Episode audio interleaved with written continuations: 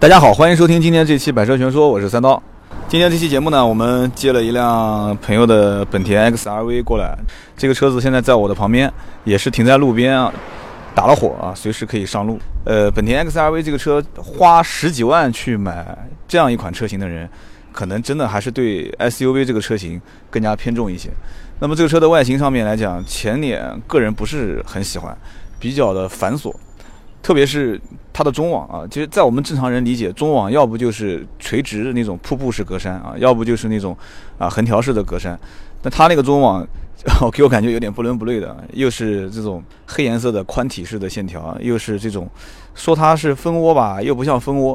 你说它不是蜂窝吧，它又像是那种大型的拉长的那种蜂窝。所以这样的一个前脸的设计，觉得有点复杂。而且15年的这一整年，基本上本田换代的车型前脸家族感不是很强，特别是像之前上的那款叫凌派吧，也是车身线条凌乱的一塌糊涂啊，当时也是在我个人评价当中最不推荐大家购买的车型之一。但是呢，你要如果不去计较外形讲这个车的配置或者这个车的空间的话，那这个车可能还是非常受人欢迎的，因为空间大嘛，配置高嘛，价格也相对性价比好一点。所以今天我们看到这个 XRV 不是很感冒，我看到这个前脸我就不想买了。但是你要如果从侧面去看的话，这个车还是比较精致的，因为本田做东西呢，工业设计真的没什么话好讲了。它设计的每一款车，大家应该能感觉出来，没有特别特别丑的。可能有一些厂家他设计的车，突然出现一款哇很惊艳，然后突然又出现一款就丑的让人想哭啊，就特别是像韩国的一些品牌车系啊，就特别明显。那么你像这个车从侧面来看的话，还是蛮吸引人的啊，比较饱满。那这个叫 XRV， 多多少少也让人联想到他的老大哥本田 CR-V。那虽然这个大哥跟他之间也没什么联系啊，大家都知道这个平台是本田的这个飞度的平台。这个车我们今天拿到这一款是 1.8 的豪华版顶配车型，轮毂，这轮毂我当时看了就想笑，这轮毂跟那个奔驰的新 C 的轮毂很像啊，旁边停的一辆就是新 C， 怎么瞅都觉得有点像。就是像花瓣式的这个轮毂，就这个车其实我曾经刚上市去试驾的时候，打开车门我就感觉整个的内饰的一个做工，包括配置，还有一个它的用材用料，感觉是比较扎实的。你像这一代的，不管是丰田还是本田做车，起码在直观上第一感觉其实还是怎么讲呢，还是不错的。我不讲嘛，就是日系的一些做工，它是把一些廉价的材料会给你做的感觉很豪华，但是你摸上去之后发现它还是很廉价啊。然后后尾灯这边呢是一体式的，就这个设计呢，我想可能以后会成为一种比较流行的这种设计。就以前是分体式大灯，就两个灯是在两侧，但是现在好像不知道为什么，就大家都喜欢去做这种一体式的。像这种一体式的呢，可能第一个是不是会比较安全？我觉得也就那么回事啊。难道两个分体大灯就不安全了吗？也不是的。但是它这样的一体式的有个什么问题呢？相当于给我感觉是把高位的刹车灯，这个没有高位刹车灯嘛？没有啊，等于相当于是把高位的刹车灯给放到了中间，然后为了营造一个整体的造型啊，我觉得这个意义不是很大。然后后尾箱这边，它这个是自带的倒车影像，后尾箱打开之后，里面也没有这个像有些车高速公路行驶的时候，如果突然要是停下来打开后备箱，它这里面会有两个内侧的大灯，这样的话你打开后备箱的时候，内侧大灯会常亮，这样常亮的话会对后方的车起到一个警示的作用。等会儿我们再去看看这个后备箱里面的一些设计啊，它后备箱其实做工用材也还行，我曾经也经常会说一些关于后备箱的用材。上层是一个简单的一个棉垫，下面是一个泡沫的一个，应该就可以放一些杂物啊。整个用材用料也还行。那我们马上会到车子里面去试驾这款车，我们上车去开一下，看看这个飞度的变形版啊，本田飞度的变形版到底这车开的怎么样。那我们现在已经上了车啊，我们把安全带系好了。这个车子呢是配置的一键式启动，这也是高配跟低配之间的一些区别。然后同时呢还包括全景天窗是标配啊，然后包括多功能方向盘、定速巡航啊，定速巡航是这个车的高配，再加上现在有个大屏幕，相当于就这个屏幕，首先它有一个 HDMI， 可以去让你的手机啊去投射到这个屏幕上面，是实际操作体验还是不错的，整个屏幕的质感包括触感效果都还不错啊，包括像这种声音啊、图片啊、文字啊，一看就是这个系统是被优化过的。没有导航我觉得一大败笔啊，真的是一大败笔。毕竟不是人人都愿意把自己手机投射到这个屏幕上面，毕竟投射有投射的好处。有人讲说，哎呀，那手机导航不挺好吗？对吧？是挺好。那我放个那个导航的夹子在那个前面的这个玻璃上面，我夹一下不就行了吗？我还投射干嘛呢？很多人其实还是嫌麻烦，大多数人还是觉得车载里面带一个导航还是比较相对比较方便的。那我相信这个是后期应该可以改。然后中间的包括触摸式的自动空调，这也是高配有的，低配没有的。这个自动空调呢，就让我感觉就是现在是不是后面以后也会成为这种风气啊？如果以后的中控的自动空调变成触摸的按键，成为一种潮流的话啊，那我个人觉得是一件比较悲剧的事情。因为我很用不习惯，也可能就像以前我们用诺基亚这种手机，现在用苹果触摸，你慢慢就习惯了。但是我始终还是认为，在正常驾驶过程当中，所有的这些触摸的这些设备其实是不利于安全驾驶的啊。起码你像我现在如果触摸，你如果不是触摸的话，是按键式的，你要让我说，哎，那个三刀，你去把空调风调低一点。我上去叭转一下就结束了，我开车的时候根本不用看，我知道在什么位置，啊，你说哎去把那个空调温度调高一点，啊，如果是就是传统的按钮的话，我直接往上抬、往下抬、往下按就 OK 了。那这个不行，这个你一定要非常精准的去触摸到这个点啊，听到这个声音了没有？你要摸到这个点才可以。而且这里面包括所有的按键、自动啊，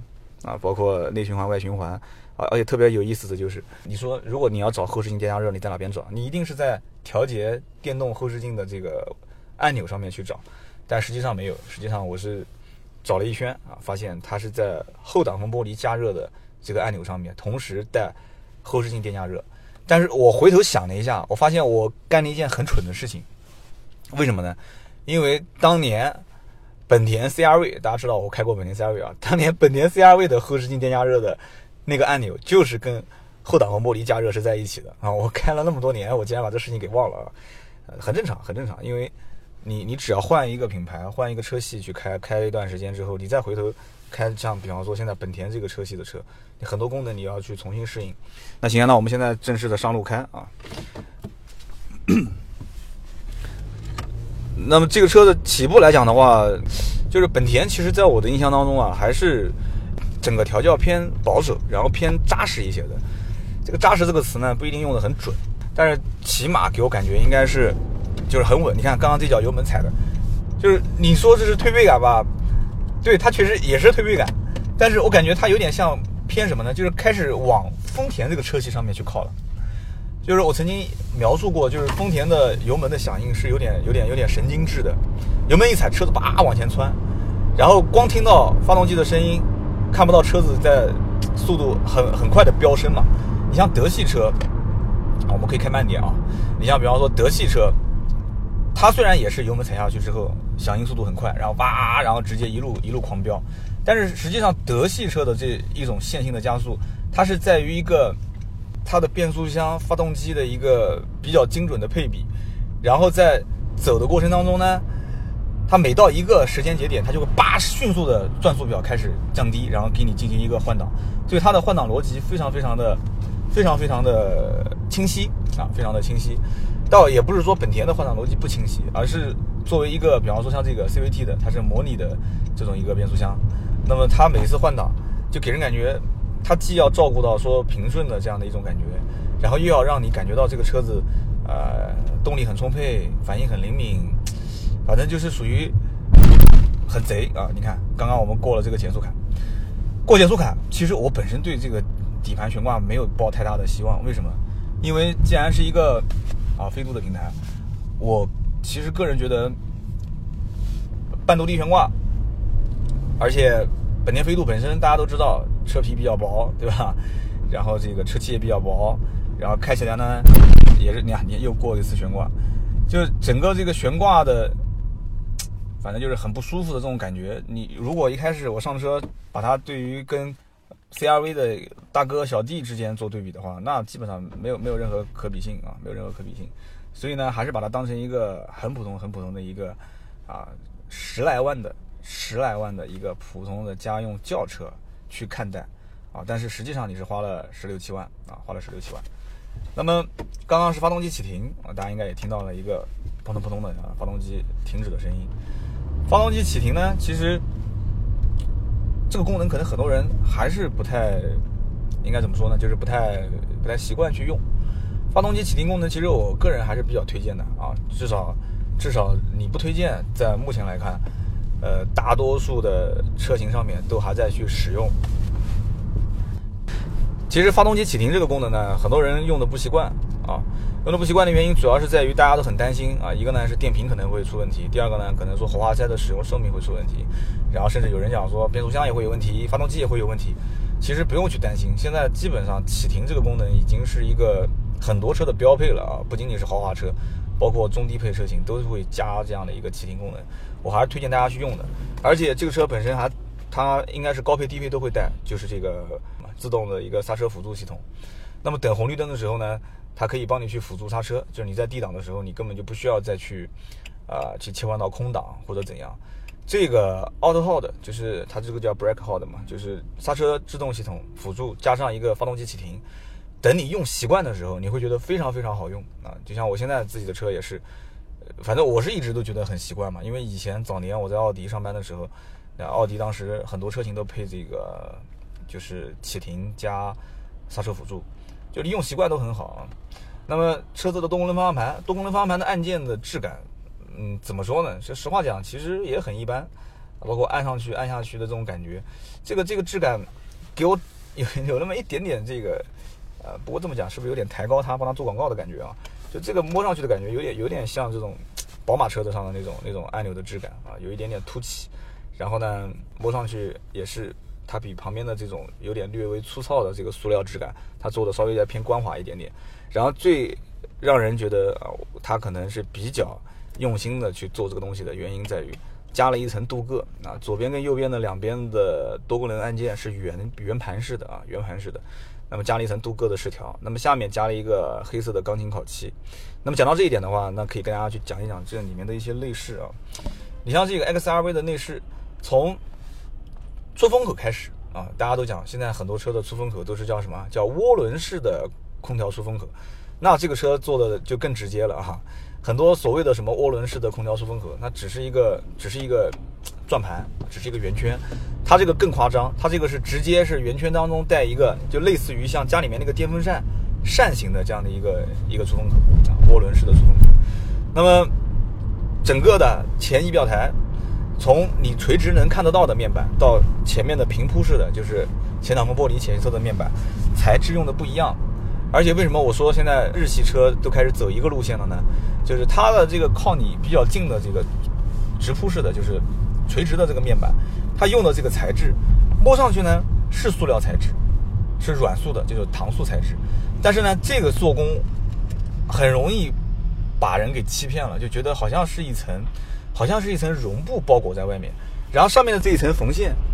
也是挺唬人的啊，所以这个也是在我们看到的，包括卡罗拉、雷凌啊这些车上我们都能看得见。所以这样的一个面板啊，两种材质，如果加上下面的这个手套箱的扶手的材质的话，就是3种不同的材质。那其实可以说是比较用心，但是呢，也有人讲说塑料感比较强。其实我说一句公道话啊。10几万的车能给你这样的说，用3种不同的材质搭配，然后中间的这一层能看得见的地方，摸得到的地方啊，就是很明显在你正前方的这个能做成这样的一个标准，我觉得也是值得啊，至少是值得我们自主品牌去学习的，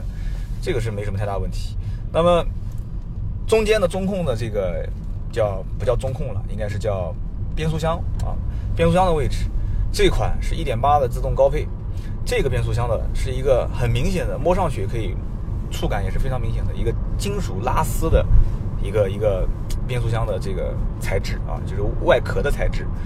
有人讲说那肯定很上档次啊，对不对？我保留我的意见。上不上档次呢？你要如果说跟纯塑料的材质比的话，那绝对是上档次。但是这个金属拉丝我不知道怎么回事，我就始终觉得有点像这个家用的五金电器店路边的那种小电器店里面啊整出来的这种感觉，所以这种金属拉丝的中控面板，我觉得后期可以适当的把它做的再有一点点质感啊，它也是加了一点点这个镀铬的饰条在上面。那么这个排挡杆怎么说呢？10几万的车也没什么多的要求，对吧？它给你做了一个所谓的真皮的包裹啊，这个车子也是高配真皮方向盘、真皮的排挡杆，但是我觉得这个皮质呢也是可以后期再提升一点的，就摸上去这个皮质比较粗糙，就是不是那么细腻。我觉得其实真正一款车，你要想打动消费者，掏钱把它给买走，你摸到的这些东西是很关键、很关键的。然后还有一个就是配置，你能看得到的这些东西都很关键。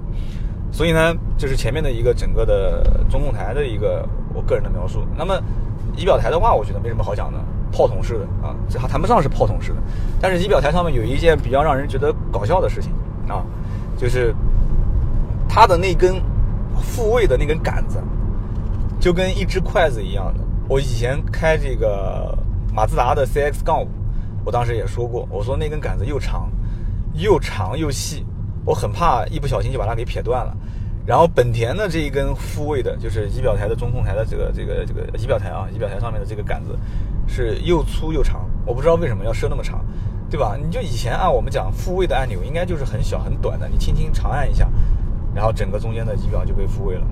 那它整个的仪表台没什么可太多去跟大家去介绍的啊，中间是时速表，左边是转速表，然后简单的转速表在下方有一个液晶屏，可以显示你现在是什么档位，然后右边是一个正常的显示屏，就有点像这个手机的显示屏，没什么好说的。其实看到这样的一些搭配，看到这样的一些技术和做工，我就感觉到其实为什么自主品牌现在会抢占那么多的合资品牌的市场，因为这些东西该有的自主品牌的车都有。做工你现在也拿不出什么能一下子把对方甩得很远的这种技术，所以说真的合资品牌现在是要好好的给自己上一上课了，要革自己的命啊。那么这里面的内后视镜防眩目是手动的啊，到了这样的一个配置，16万多上路的车还是内后视镜要手动的，然后一样的摸上去的这个塑料质感，这个材质真的我觉得本田要好好反思一下了，材质是比较差的。那么同时呢，全景天窗是不用讲的，其实我估计买 XRV 这个车一大部分的人都会去看中，就会冲着这个全景天窗走的。而且这个外面的就是内侧的这个遮阳帘是纯电动的，我觉得这个逼格蛮高的啊。很多人可能没有买过高档车，但是一看说哎呀哇全景天窗，然后一看销售员用个啊，就像现在这样子，用这个纯电动的遮阳帘给你一拉上，然后说哎呀你以后可以带一家三口再出去玩，你看我把天窗打开给你看，然后用纯电动的打开啊。不是手动的，你像很多天窗里面的内侧它都是手动去拉的，它是电动的。然后呢，整个这个大天窗一半应该说是一小半是可以开启的，那么后面一大半是固定的，这个可以理解啊。为什么可以理解呢？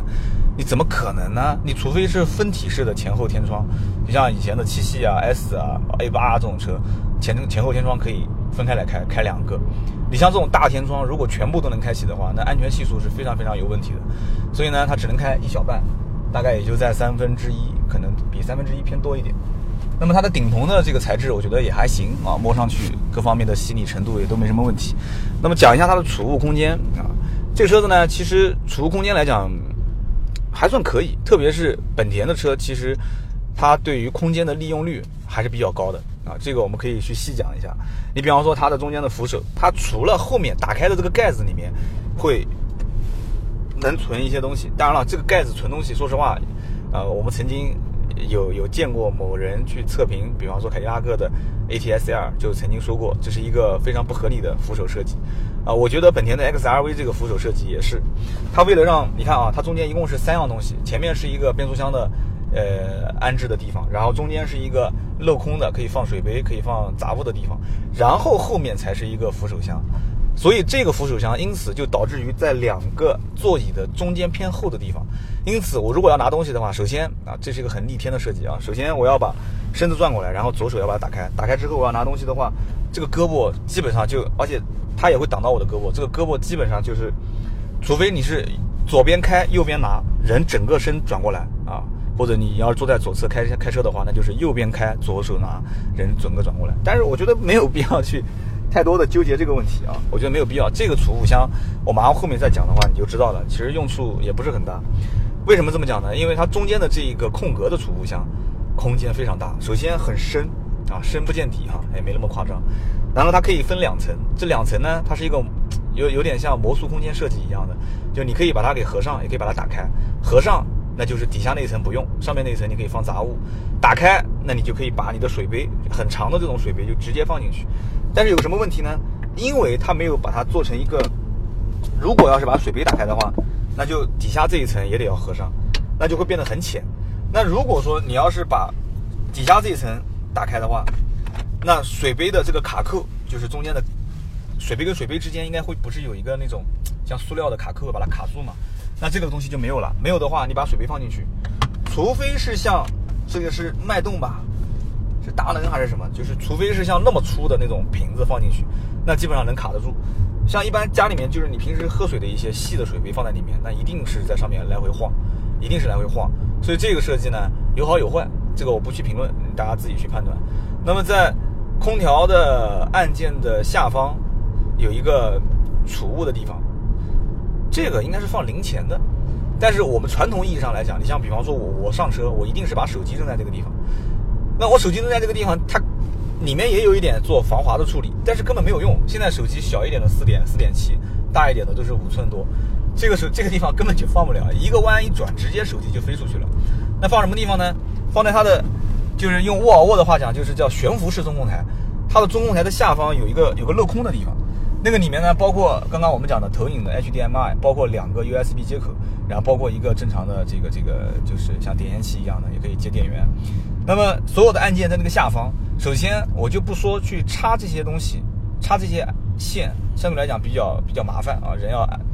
要当然这个呢也是有点吹毛求疵了啊，我们也不讲这些东西了。但是起码我觉得这个直接导致的问题就是上车把手机放在这下面，下车一定会忘，反正至少像我这种人是一定会忘的。